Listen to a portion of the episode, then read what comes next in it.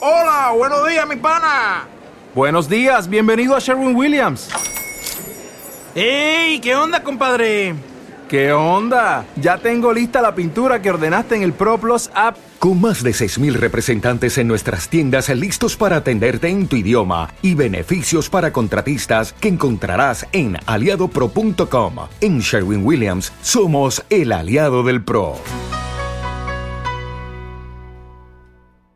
Vamos a segunda, segundo libro de Reyes, capítulo 11, ahí es donde nos quedamos la semana pasada. Continuamos con el estudio de el reino del norte y el reino del sur.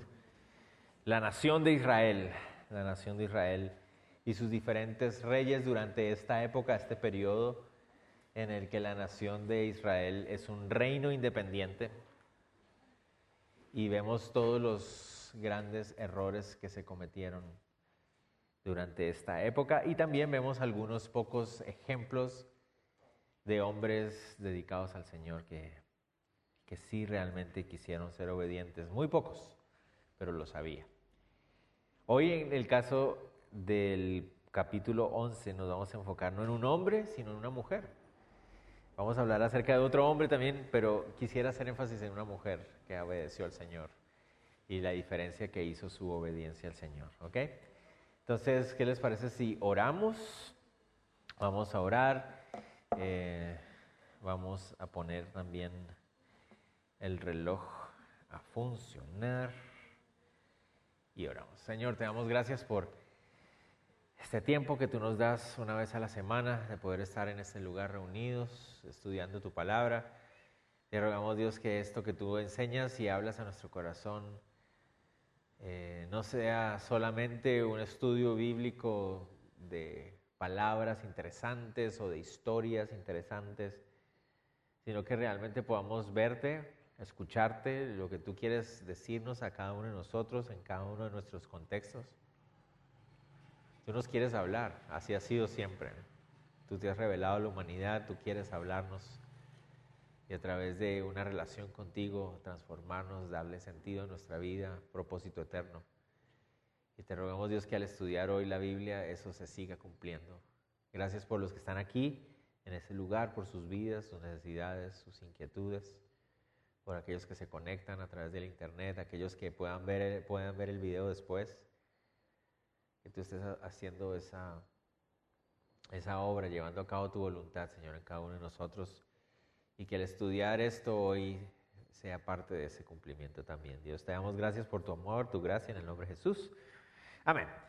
Capítulo 11. Bueno, recuerdan ustedes que hasta este momento nos hemos estado enfocando en el reino del norte, un poquito de vez en cuando hablando del reino del sur, pero casi siempre nos hemos enfocado en el reino del norte y cómo esta nación estuvo fundada desde el principio en una falsa adoración a un falso Jehová eh, en Jeroboam y como cada uno de sus reyes ha sido un fracaso espiritual. Digamos que la cúspide de toda esa maldad y de todo ese fracaso espiritual fue el reinado de la casa de Omri, Omri, Acab y Joram. Esos tres reyes eh, fueron los peores de todos porque permitieron que Jezabel, ¿verdad?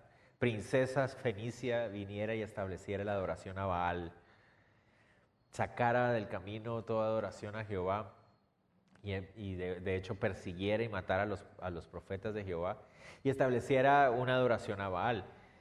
Eso es lo que pasó en el reino del norte. Pero al final de la vida de estos tres reyes, al final de esta dinastía de la casa de Acab, esa dinastía del norte logró contaminar a la del sur. La del sur no es que haya sido una belleza, ¿verdad? No es que haya sido un ejemplo de, monarquía tampoco, pero al menos tenían el testimonio de la luz de David, ¿verdad? Y el Señor, de cierta manera, había sostenido al reino de Judá en una, mejor luz gracias a ese testimonio, al legado de David en la nación, el cumplimiento del pacto de, Dios con David. Pero los de Acab, los del norte, lograron contaminar y eh, llegó un momento donde en los dos reinos al mismo tiempo había un rey que era descendiente de Acab, ¿verdad? Eso se acabó cuando Jehú salió a la acción, ¿verdad? Jehú, un hombre militar cruel, muy frío, muy calculador. Él creía que era eh, usado por Dios y de hecho Dios lo estaba usando, pero él ya se lo había tomado muy a pecho, ¿verdad? Y con su arrogancia y todo, actuó y fue útil en las manos de Dios para traer juicio a la casa de Acab, destruyéndola completamente, barriéndola del mapa en el reino del norte. Incluso había matado al rey del sur, a Ocosías, que también era descendiente de Acab, ¿verdad? Pero cuando llegamos al capítulo 11, vemos que queda un personaje que es descendiente de Acab, es el único personaje, descendiente de Acab importante dentro de la historia que queda vivo todavía, que está vivo todavía y está en el reino del sur. ¿Quién es? Vamos a ver. Su nombre es, verso 1 del 11, Atalía. Dice, cuando Atalía, madre de Ocosías, vio que su hijo era muerto, se levantó y destruyó toda la descendencia real. Entonces, Atalía es la mamá del rey Ocosías que murió en manos de Jehú, reino del sur, el rey del sur. Pero Atalía es importante para nosotros en la historia porque Atalía es hija de Acab y Jezabel. Se había casado con el rey Joram del sur, ¿verdad? Con la idea de unificar a los dos pueblos, pero fue una muy mala idea de Josafat, padre de Joram, porque al unirlas lo que hicieron fue traer toda la influencia pagana, idólatra, que ya había contaminado el norte, ahora al sur. Cuando Atalía se da cuenta que su hijo Cosías, muy joven, de 20 y algo de años, muere, ¿verdad? Entonces ella sabe lo que se le viene también. Ella sabe que a su mamá la mataron. Jezabel murió, ¿se acuerdan? Jezabel muere, entonces ella está enterada de que su hijo murió, su hermano Joram murió, su mamá Jezabel murió, entonces ella sabe que ella será la próxima. Y miren lo terrible que es esta mujer. O sea, pensábamos que Jezabel era mala, bueno, a Talía no se le queda atrás. ¿Qué hace Atalía? Atalía, al darse cuenta que su hijo muere, se levanta y empieza a destruir la descendencia real de su propio hijo. Es decir, empieza a matar a sus propios nietos. ¿Por qué? Porque los nietos de, de ella, sus nietos, los hijos de Ocosías, no solamente son descendientes de Acab, también tienen el linaje de David, ¿verdad? Ese es el punto aquí con los del sur. Ya se estaban mezclando Acab y David. Entonces Atalía decide matar a sus propios nietos. Esta mujer es igual de malvada que su mamá. Jezabel decide matar a sus propios nietos y acabar con todos los hombres que pudieran reclamar la corona, eh, reclamar el trono. Y de esa manera ella asumir el reino. Ella como la última descendiente de Acab, ella iba a ser la que iba a mantener el, el trono, es lo que ella quería. Pero miren lo que sucede, verso 2. Eh, dice así, pero Josaba, hija del rey Joram, hermana de Ocosías, tomó a Joás, hijo de Ocosías, y lo sacó furtivamente entre los hijos del rey a quienes estaban matando y lo ocultó de Atalía, a él y a su ama, en la cámara de dormir, y en esta forma no lo mataron. Y estuvo con ella escondido en la casa de Jehová seis años, y Atalía fue reina sobre el país. Entonces, Atalía actúa rápidamente, aprovechando que todavía tenía influencia sobre los militares del reino del sur, y empieza a matar a todos los niños. Estamos hablando de que si Ocosías muere cuando tenía aproximadamente 20, 30 años, eso significa que sus hijos son niños pequeños y son sus nietos. Y esta mujer los empieza a matar a todos. Pero resulta que una muchacha llamada Josaba, que era eh, hermana de Ocosías. Hermana del rey que acaba de morir, y que hay mucha discusión acerca de si esta Josaba es hija de Atalía o no. Eso es lo que no se sabe. Yo personalmente creo que sí, pero la verdad es que los, mismos historiadores no, no, están seguros si ella es medio hermana de Ocosías, es decir, hija del mismo papá pero diferente mamá. No sabemos. Pero ella, y sería muy interesante si es su hija, ¿verdad? La hija de Atalía, esta muchacha Josaba, actúa en ese momento y salva a Joás, el bebé Joás. Joás para ese momento tiene menos de un año de edad, es un bebecito, Joás. Y dice que lo sacó furtivamente de entre los hijos de la palabra furtivamente. Literalmente se refiere a la idea de alguien que roba en secreto. Pero aquí, obviamente, suena robar es malo y, y de hecho algunas personas lo traducen como secuestrar. ¿verdad? Es como la idea de tomar a alguien a la fuerza y, a la escondida llevárselo. Pero obviamente aquí es un, es un acto positivo, ¿verdad? Ella, la idea es que sin que nadie se dé cuenta, ella toma el pequeño bebé de brazos y lo esconde. Lo esconde justo junto a su nana, ¿verdad? Ustedes notan ahí con su ama o su nana. Y los esconde en la cámara de dormir. Esa cámara de dormir se refiere a un cuarto donde guardaban todas las cosas de las camas o de las habitaciones que eran cosas extras como los colchones extras y cosas así. Esto es una casa real, entonces tienen muchas cosas. Entonces es un lugar donde tienen camas extras guardadas y todo eso. Ahí esconde ella a, este muchacho. No muy interesante la vida de Josaba. Eh, cuando vemos en segunda de Crónicas, segundo de Crónicas, perdón, en el pasaje paralelo, el nombre de ella aparece como Josabet, ¿verdad? Eh, aquí aparece Josaba, allá aparece Josabet, pero es la misma persona. Y significa su nombre literalmente pacto con Jehová. Eso es lo que significa su nombre. Y es muy interesante. ¿Por qué?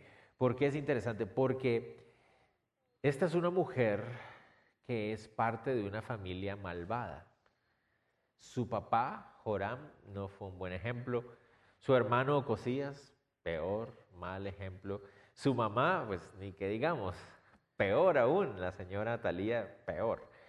Entonces ella hace parte de una muy malvada familia, pero aún así ella toma la decisión adecuada y correcta de proteger la vida de su sobrino Joás. Y esto nos llama la atención porque ella está poniendo en riesgo su propia vida para salvar la vida del pequeño bebé Joás, descendiente de David. ¿Por qué? Porque llama la atención, porque esta clase de ejemplos nos hacen recordar que no es una excusa vivir en una sociedad malvada o ser parte de una familia con malos modales o malas.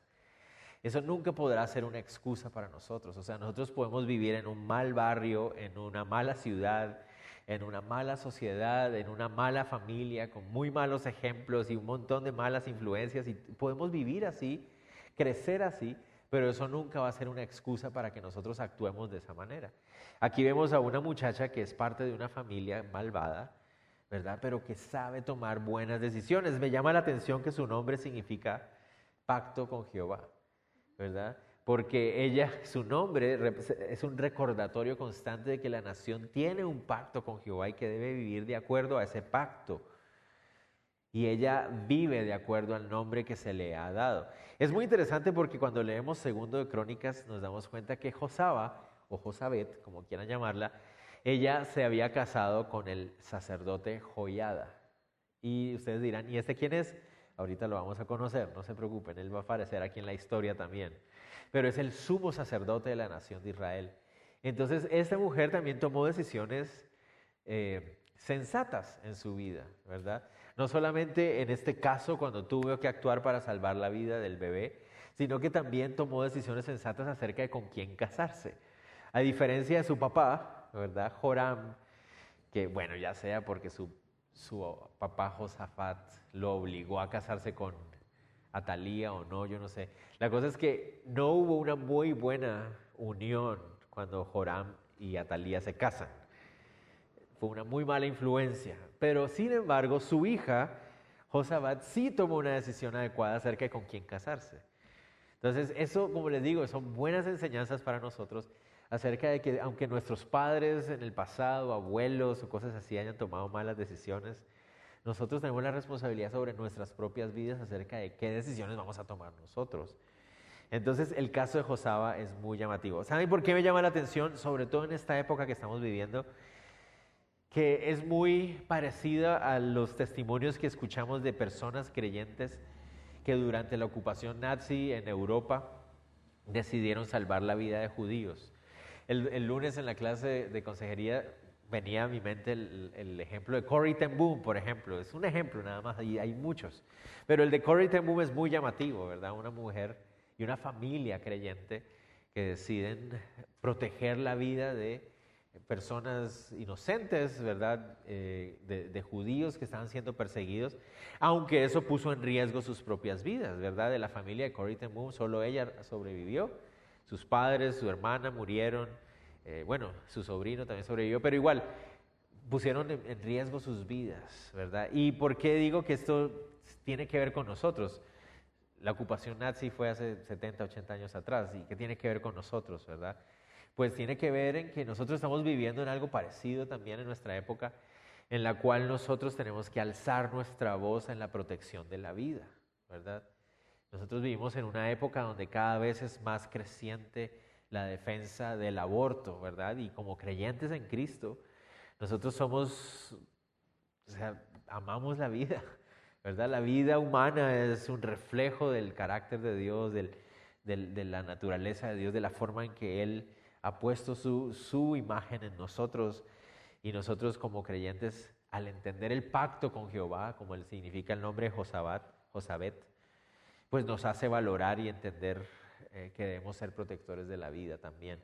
Entonces, en nuestros días, nosotros también tenemos que levantar nuestra voz, aunque sea la única voz, para proteger, para salvar vidas, ¿verdad? Eso es lo que deberíamos hacer, ser un poco más activos al respecto. Y ahí quiero llamarle la atención a todos a que oremos por eso. O sea, ¿cómo podemos ser nosotros como iglesia más activos acerca de la protección de la vida? No solamente del no nacido, del bebé no nacido, sino en general de la vida. ¿verdad? De la vida en medio de nosotros, eh, en un mundo tan malvado como el que nosotros vivimos. Sí podemos ser la diferencia a pesar de que somos una sola voz, ¿verdad? Josaba era una sola voz en esa familia y ella supo cómo actuar y cuándo actuar. ¿Y qué hizo el Señor cuando Josaba tomó la decisión de proteger la vida del bebé Joás? Miren lo que dice el verso 3, ustedes ya lo leímos, ¿verdad? Estuvo con ella escondido en la casa de Jehová seis años y Atalía fue reina sobre el país. Entonces, aquí hay algo muy interesante. Ya que Josaba es esposa del sumo sacerdote, pues entonces aprovecharon eso para llevar al bebé a la casa del Señor, al templo de Jehová, para que el bebé creciera en el templo de Jehová protegido. Obviamente Atalía nunca iba a entrar a ese lugar. Primero porque según la ley no podría y en segundo lugar porque no le interesaba vamos a ver más adelante que esta señora Talía mandó a levantar un templo para Baal en Jerusalén. Y esta es la única vez en todos los libros de, Reyes en que nos habla acerca de un templo para Baal en la ciudad de Jerusalén. Eso lo habíamos visto en Samaria, allá en el norte, pero en Jerusalén no. Y fue Atalía la que levantó un templo a Baal ahí. Entonces, no solamente la ley no le permitiría a Atalía entrar a la casa de Jehová, sino que además de eso a ella no le interesaba ella estaba más interesada en otro templo. Y en esa casa es donde este bebé crece. ¿Por qué me llama la atención esto? Porque si ustedes ven conmigo, la expresión casa de Jehová aparece nueve veces en este capítulo. Nueve veces. ¿Eso qué significa? Que esta casa de Jehová es muy importante para este capítulo en la historia. La casa de Jehová. ¿Verdad? Muy, muy importante. El historiador Josefo dice que fue en el lugar donde guardaban los ah, muebles extras del templo donde estuvo creciendo el niño Joás, el, bebí, el bebito Joás. Este templo de Jehová había sido construido por un hombre llamado, ¿se acuerdan ustedes? Salomón. Lo vimos cuando estábamos viendo primero y segundo de Samuel. En segundo de Samuel vimos cuando Salomón levantó este gran templo, un templo impresionante, ¿verdad? Con un montón de lujos y todo eso. Para este momento muy venido a menos porque estaba abandonado, el pueblo realmente no estaba cuidándolo como debía ser.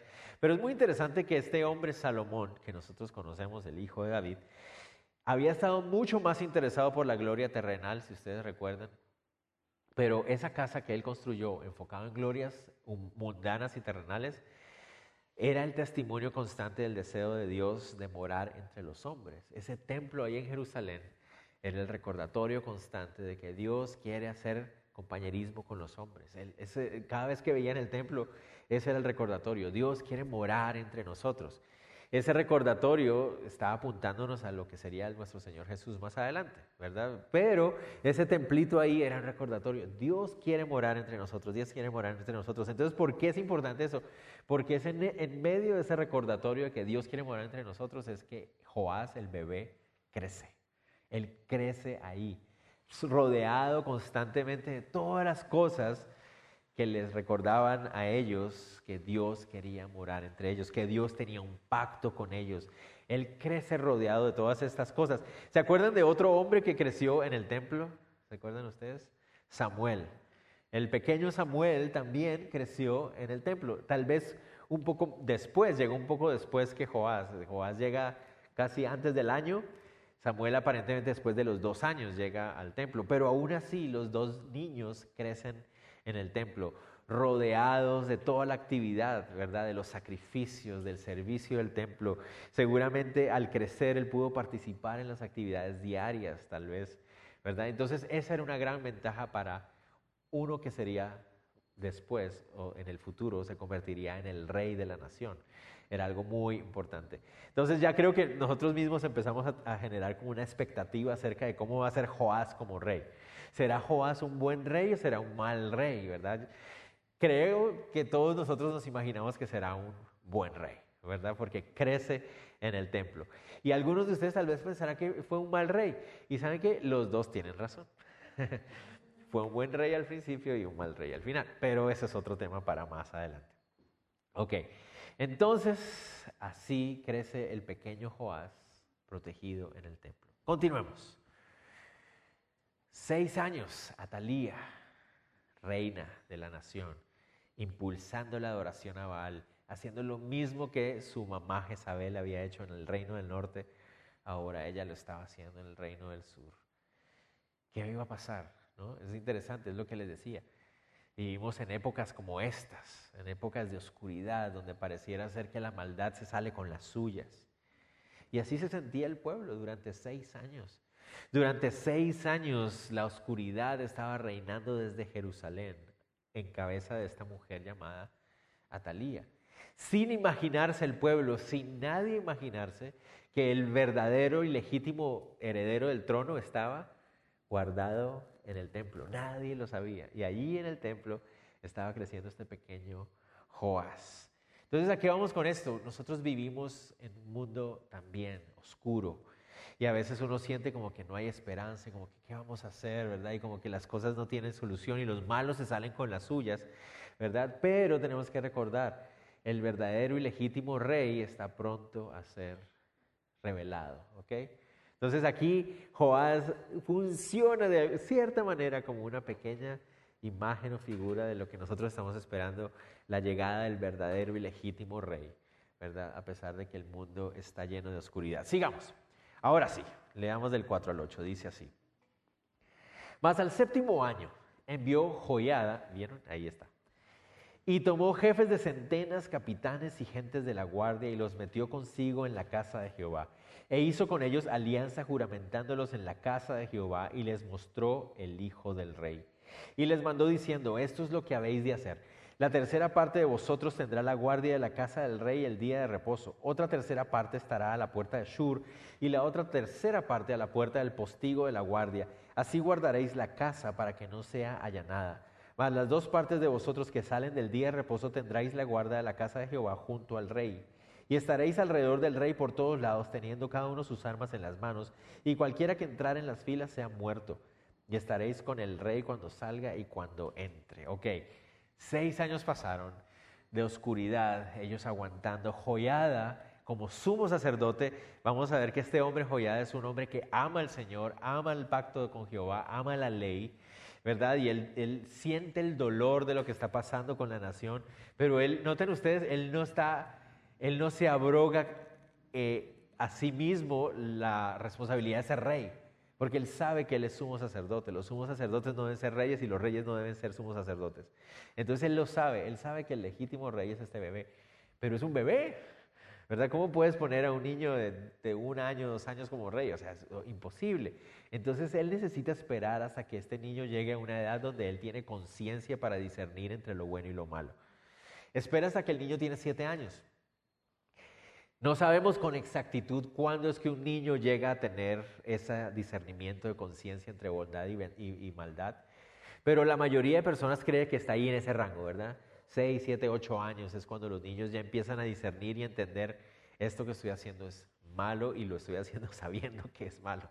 ¿verdad? Entonces, aparentemente él espera que el niño tenga 7 años porque ya tiene esa capacidad para discernir entre lo bueno y lo malo. Él dice, este es el momento, Joyada ve que es el momento. En el pasaje paralelo de, segunda de, de segunda, segundo de Crónicas, perdón, vemos que este plan de joyada aquí pareciera ser como que un día se le ocurrió, ah, ya cumplió siete, hagamos algo. ¿no?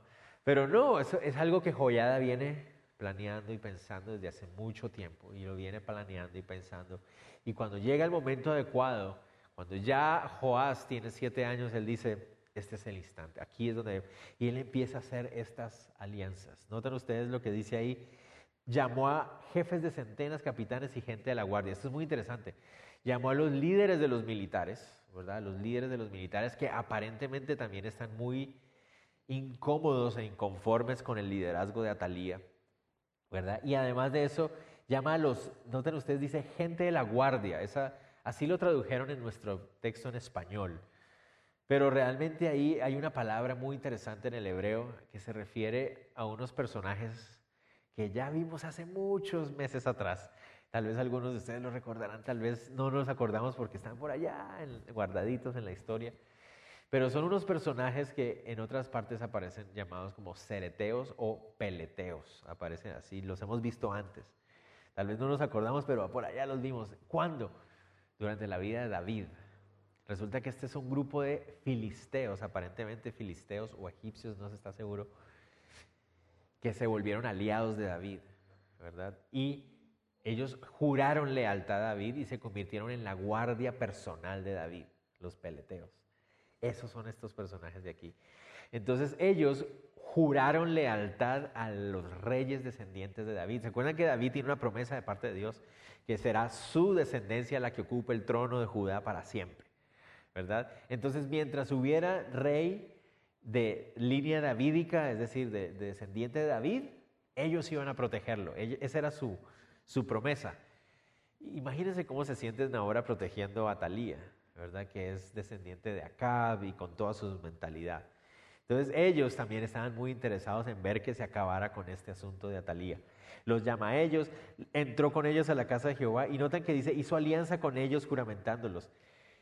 Esa, esa expresión ahí literalmente significa y partió el pan con ellos. Es decir, hizo una alianza muy seria con ellos, se sentó con él en la casa de Jehová, delante de la presencia de Jehová y dijo, esto que les voy a mostrar muchachos, es sumamente importante, es confidencial, por favor, tiene que quedar aquí entre nosotros. Y todos, ¿qué es? ¿Qué es? ¿Qué es? Y abre, yo me imagino, ¿eh? abre una cortinita y sale un niñito así de siete años. Hola, Y ese niñito de siete años, ¿y este quién es? Es Joás, el verdadero heredero al trono. ¡Wow! Todos los demás debieron haber estado felices y contentos porque eso significa que la única razón por la cual no habían atacado a Talía era porque ellos sabían que no había nadie que pudiera ocupar el trono de David. Pero sí lo había, y ahora lo habían visto, ahora lo conocían, ya sabían que Joás estaba vivo, y Joayada les explica muy bien lo que van a hacer. ¿Ok? Vamos a esperar al próximo día de reposo. Esto tiene que ser ultra secreto, muchachos, o sea, top secret, ¿verdad? No puede salir de nosotros. El próximo día de reposo cuando sea la hora del cambio de guardias. ¿Y por qué el cambio de guardias? Bueno, el día de reposo era el día de cambio de guardias, pero ¿por qué el cambio de guardias? De los que estaban guardando en el templo, los soldados que estaban guardando. Imagínense, estaba una guardia que iba a salir, ¿verdad? Unos soldados que iban a salir de guardia y los otros soldados que iban a entrar a guardia. Era el momento perfecto porque tenían a dos contingentes de soldados al mismo tiempo en el mismo lugar. Entonces era el momento adecuado. Por si llegaba a actuar a Talía, tenían que tener mayoría de soldados ahí. Entonces ustedes organizan a los soldados y por favor, apenas lleguen ahí, se quedan ahí y guardan al, rey. Si alguna persona trata de meterse a la fuerza al templo, lo matan. No hagan preguntas. ¿Usted de dónde viene? Para... No, mátenlo de una. Dice ahí, si alguien quiere venir y romper líneas, lo matan inmediatamente porque hay que proteger al rey. Es el único que queda. Él es el descendiente, el verdadero y legítimo heredero del trono. Entonces, los juramenta y ellos están de acuerdo, tenían que trabajar rápidamente, rápidamente.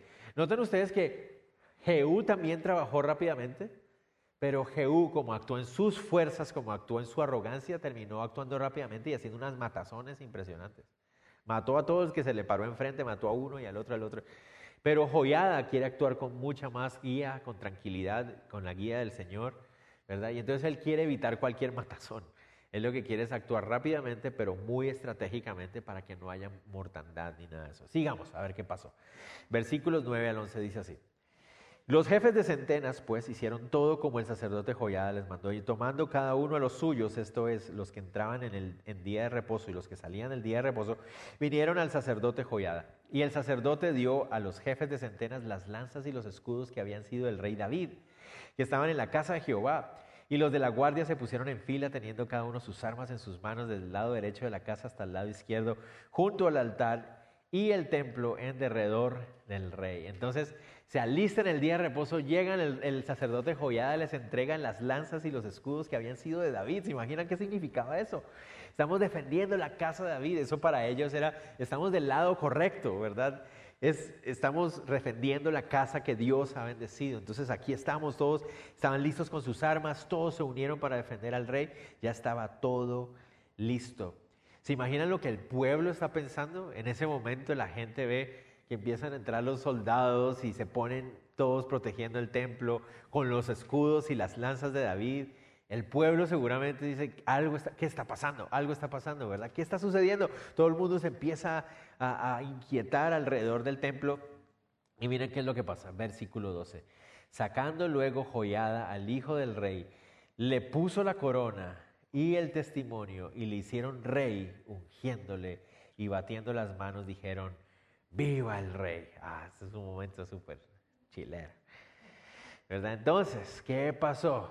En ese momento, cuando todos los soldados estaban listos, ¿verdad? El pueblo, todo el mundo, ¿qué está pasando? ¿Qué está pasando? Ahí sale Joyada con un pequeño niño de detrás de ahí del templo y les dice, ese es el descendiente de David. Le ponen la corona. ¿Se imaginan ustedes ser un niño de siete años? ¿verdad? Esta es la primera vez que vemos aquí en la Biblia, es un niño de siete años, ¿verdad? David fue ungido cuando era muy joven, pero no había sido nombrado rey oficialmente a los siete años. Este Joás le ponen su coronita, no sé si se le caía o qué, pero le ponen su coronita. Dice que le dan el testimonio. ¿Qué significa esto? El testimonio significa una copia de la ley de Moisés. En, la, ley se decía que todo rey tenía que recibir una copia de la ley para que fuera su guía. Eso dice Deuteronomio. Se le da la copia de la ley. ¿Qué significa esto? ¿Verdad? Era, el, era Make Israel Great Again. otra vez, ¿no? la idea es volver a levantar el pacto con Jehová y sacar toda esta influencia pagana que habían tenido él tiene su ley en la mano, su corona sobre él, la corona de David, ¿verdad? Y el sacerdote lo unge públicamente al niño, ¿verdad? Le pone el aceite encima, oficialmente lo estaban ungiendo. El sumo sacerdote de la casa de Jehová está ungiendo al rey. Él es el verdadero rey. Atalía nunca nadie lo ungió. Esa señora mató un montón de gente y se proclamó a sí misma reina, pero ella nunca nadie la ungió. Ni siquiera el profeta de Baal la huyó. En cambio, a este niño lo estaba bendiciendo el sumo sacerdote de Jehová. Fue declarado rey legítimo. ¿Y qué hizo el pueblo? El pueblo dice ahí que gritaron. Dijeron, viva el rey, viva el rey. Dice ahí que batiendo las manos, ¿verdad? Nosotros a veces, ¿qué significa batir las manos? Algunos, bueno, cuando dice, algunos piensan que era eh, así, ¿no? batían las manos, algunos piensan que era aplaudiendo, algunos, eh, así como ahora, ¿verdad? La mayoría de estudiosos creen que se refiere a algo que se hace en el Medio Oriente, que es, realmente es batir la mano. Entonces algunos creen que estaba batiendo las manos así, pero realmente lo que parece es que hacían un sonido con la boca. Uh, algo así como una expresión de gozo, ¿verdad? De alegría, diciendo viva el rey, viva el rey. No sabemos cómo es, pero definitivamente lo que se refiere es una expresión de mucho gozo, en la nación. ¿Saben algo muy interesante? Más adelante vamos a ver la palabra regocijo. La vamos a ver. Es la única vez en, Segundo de Reyes donde aparece la palabra regocijo. Porque este no es un libro de mucho regocijo que digamos, pero este es el caso donde sí hay gran gozo, el pueblo está feliz. Todos menos una persona. Todos están felices menos una.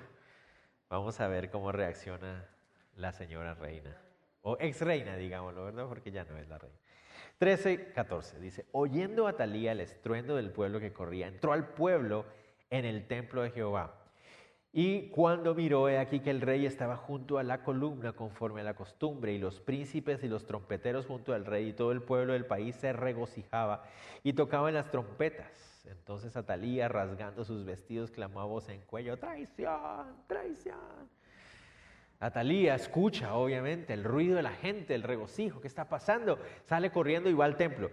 Yo había dicho que la reina no puede entrar al templo, pero queremos aclarar aquí. Noten ustedes que hay una diferencia entre casa de Jehová y templo de Jehová. Bueno, el templo de Jehová se refiere a todo el complejo de edificios. Cuando lo vimos la construcción de Salomón, ¿se acuerdan que vimos que era una cosa grandísima? Entonces no solamente está hablándose de la casa de donde está el lugar santo y santísimo, sino el complejo de edificios que está alrededor, donde está la casa del rey, y bla, bla, bla. Bueno, todo Ella sale ahí a ese complejo y se encuentra con que toda la gente está ahí y se encuentra que a lo lejos está su nietecito, Joás, siendo proclamado rey. Los príncipes, los oficiales de la ciudad, los trompeteros, todo el mundo está ahí. Es oficial. Él es el nuevo rey. Todo el pueblo está con él. Y ella se enoja, ¿verdad? Y empieza a, clamar y a gritar, traición, traición. Noten ustedes algo muy interesante. Es el mismo grito que hizo su hermano antes de morir. Su hermanito Joram, rey del norte, cuando se encuentra con Jehú, ah, traición, traición. Igual, notan ustedes, muy interesantes esas cosas. Los dos mueren diciendo esas dos palabras como sus últimas palabras. Atalía pierde la compostura, se rompe las vestiduras diciendo, esto es una tragedia, bueno, es una tragedia para ella, obviamente. Para el pueblo no, pero para ella sí lo era en ese momento. Y entonces todo el mundo voltea a ver a la reina, bueno, ex reina, ¿recuerdan? Verso 15, 16. Mas el sacerdote Joyada mandó a los jefes de centenas que gobernaban al ejército y les dijo, sacadla fuera del recinto del templo y al que la siguiere matadlo a espada. Porque el sacerdote dijo que no la matasen en el templo de Jehová. Le abrieron pues paso y en el camino por donde entran los de caballo a la casa del rey, ahí la mataron. Entonces le dijeron, por favor señora, pase adelante. No es, que la van a matar por ninguna razón. Ella ha asesinado a un montón de gente. Ella es la usurpadora del trono, ¿verdad? Ella es la usurpadora del trono y mató mucha gente, a sus propios nietos para empezar, ¿verdad? Entonces era el momento en que llegaba su justicia y le dicen, por favor, salga del templo, adentro del templo no la quieren matar. Joyada otra vez muestra su anhelo por ah, honrar el nombre del Señor, por honrar el lugar del templo. Pero noten ustedes dónde la mata Natalia. Noten ustedes dónde. Verso 16 dice, en el camino por donde entran los de a caballo. ¿Se acuerdan quién murió también por donde entran los de a caballo? Su mamá, Jezabel, muere también en la entrada donde entran los de a caballo, pero en otra ciudad, en la ciudad de Jezreel. Igual, ¿verdad? Noten ustedes, ¿eso qué es lo que simplemente significa? Atalía durante seis años había logrado alargar su sentencia, pero finalmente le cayó. Es lo mismo que habíamos visto la semana pasada. No importa cuánto una persona trate de alargar su sentencia, finalmente llega si nunca se arrepienten. No importa. No importa cuánto botox se pongan o cuántas cirugías, o sea, finalmente, finalmente hay que enfrentar el juicio, ¿verdad? Delante de Dios. O sea, no importa cuánto tú trates de alargarlo, llegará un día donde tendrás que darle cuentas al Señor y por eso es mucho mejor ver al Señor cara a cara bajo el sacrificio de gracia de Cristo Jesús, ¿verdad? Y no por nuestros propios medios ni por nuestros propios méritos. Atalía finalmente murió como murieron los de su familia. Como murió su hermano, como murió su mamá, igual su juicio también llegó a la entrada de los caballos a la casa real. Ahí fue donde murió. Ah, Joyada manda a decir, si alguno apoya a Atalía, si alguno le parece que estamos haciendo mal, pues entonces puede ir junto con ella a donde ella va también. Pero aparentemente nadie. Entonces noten ustedes la diferencia. Jehú, usado por Dios, sí, ¿Un instrumento de Dios? Sí, para traer juicio, sí. Pero como actuó con toda su arrogancia, como estaba actuando era por su propia gloria, mató cantidad de personas y más adelante va a pagar por eso también. Pero aquí vemos a Joyada, que él actuó para la honra del Señor, tratando de hacer las cosas correctamente y solo muere una persona. Solo muere una persona que era básicamente la persona que tenía que morir, la que estaba esperando su juicio, la que estaba alargando su juicio. Muy importante. Entonces, Podríamos decir que era bueno que ahora los dos reinos, que por un momento habían estado bajo el mandato de la casa de Acab, ahora estaban libres de esa influencia, ¿verdad? Hasta hace un par de capítulos atrás nos encontramos con que los dos reinos están bajo la casa de Acab. Ahora ya no. Los dos están libres de la influencia de la casa de acá. Podríamos decir eso es algo bueno, ¿verdad? Pero el reino del norte sigue estando bajo el liderazgo idólatra de Jehú, ¿verdad? Solamente el reino del sur regresó a sus raíces. El reino del sur, a través de la influencia de Joiada y el establecimiento de Joás como un rey muy joven, regresó a sus raíces. ¿A cuáles eran sus raíces? La base de la fe davídica, ¿verdad? La fe como la de David. Y vamos a ver que eso llevó a unos buenos años en la nación del sur hasta que Joás crece y Joyada muere. Pero bueno, eso lo veremos más adelante. Sigamos, verso 17 al 21 ya para terminar. Dice así. Entonces Joyada hizo pacto entre Jehová y el rey y el pueblo, que serían pueblo de Jehová, y asimismo entre el rey y el pueblo. Quisiera que ustedes notaran conmigo todas las veces que aparece la expresión y todo el pueblo aquí.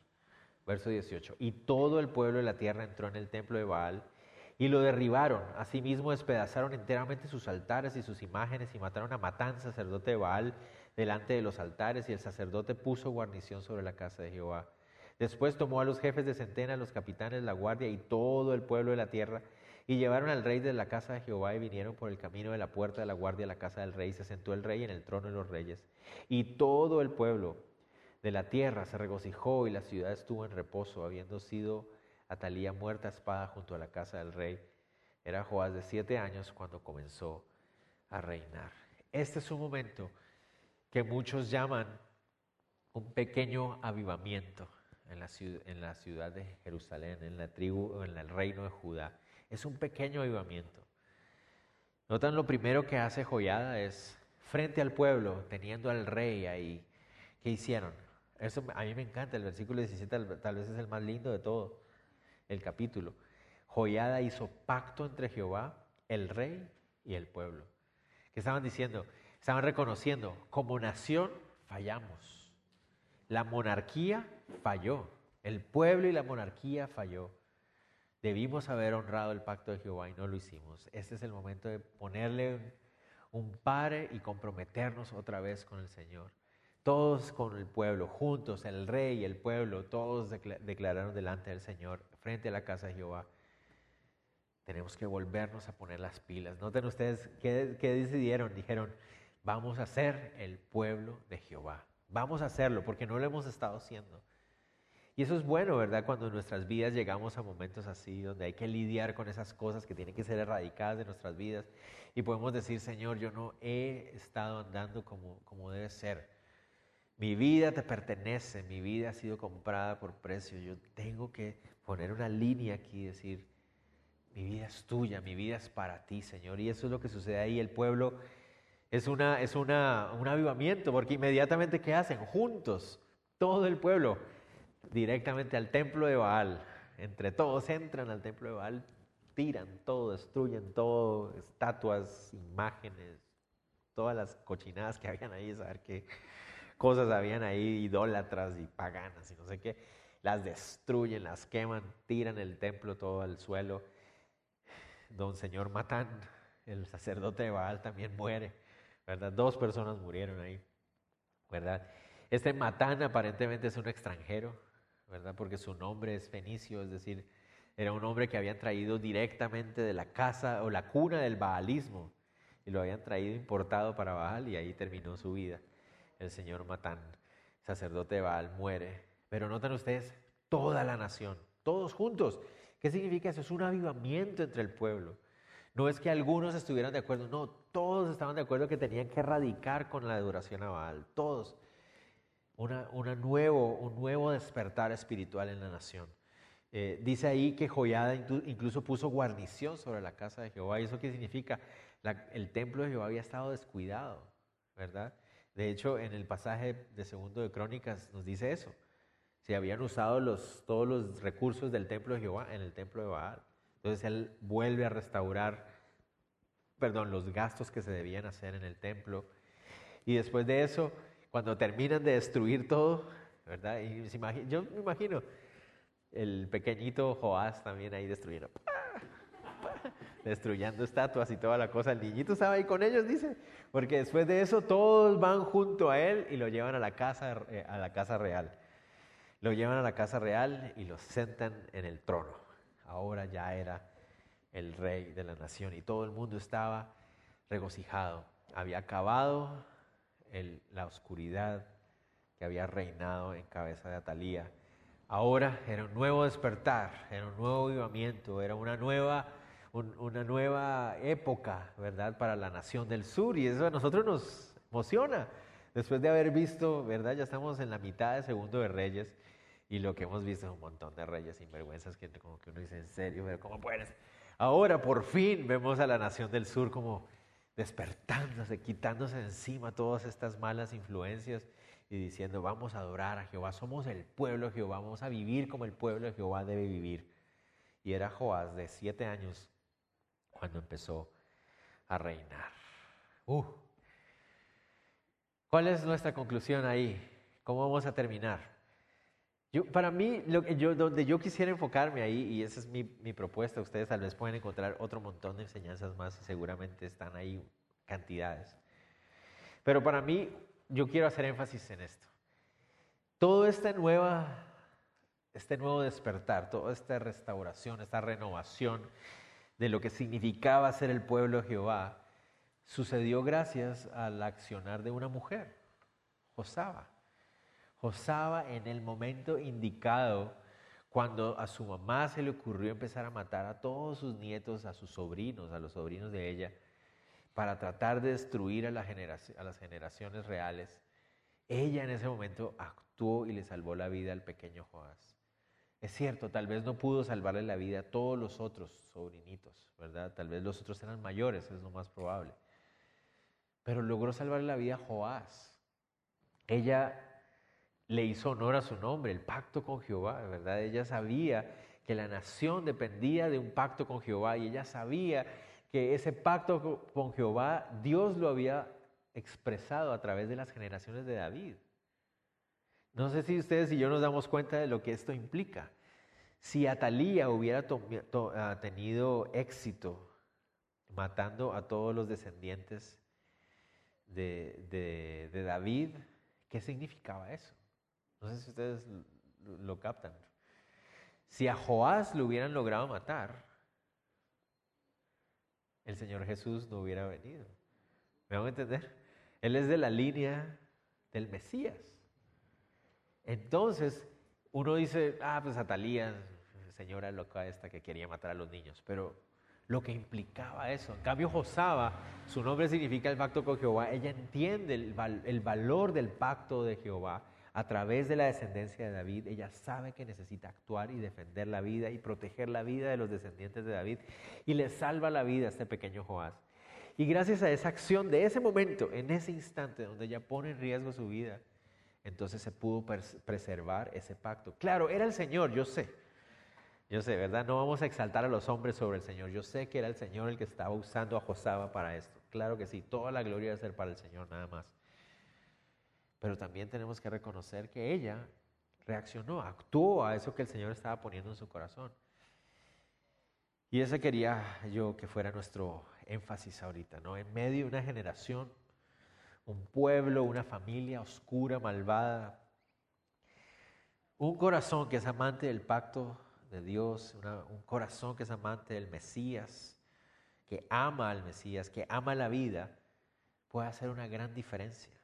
Puede ser una diferencia de vida o muerte que afecta no solamente a su generación, sino a las generaciones por venir. Nunca nos podemos imaginar.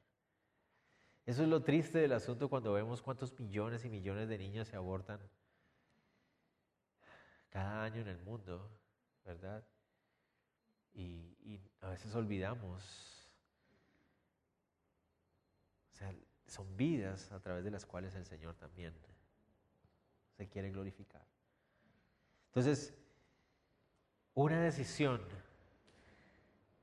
de levantar la voz, de actuar en un momento adecuado para honrar el pacto con Jehová, la palabra de Dios, la vida, los principios, la verdad de Dios puede hacer una diferencia que causa efecto, no solamente en una generación, sino en muchas otras generaciones. Puede levantar una, un avivamiento, una restauración, un despertar en, una, en un país entero, en un pueblo entero. No sé si me a entender, a veces perdemos de vista eso.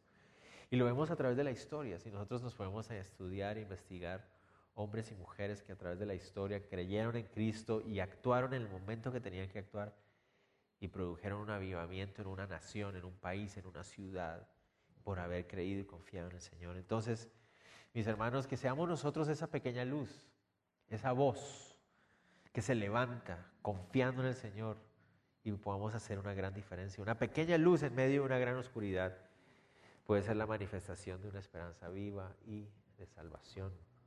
Y nosotros el Señor nos ha llamado a nosotros a hacer esa luz y a hacer esa pequeña voz que se levanta y dice, no, yo voy a creerle al Señor, yo voy a actuar de acuerdo a lo que Él dice, yo voy a honrar su pacto de vida con nosotros. Y puede haber una gran diferencia en nuestra nación también. ¿Ok?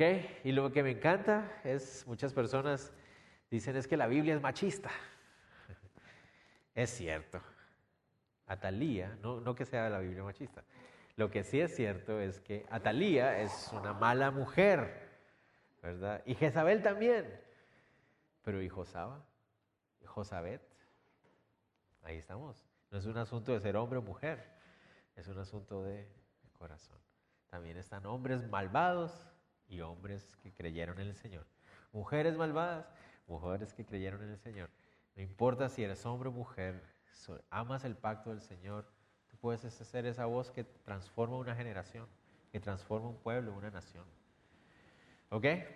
Entonces, oremos. Señor, te damos gracias por este día, gracias por tu amor, gracias por tu palabra, gracias por este capítulo, Señor.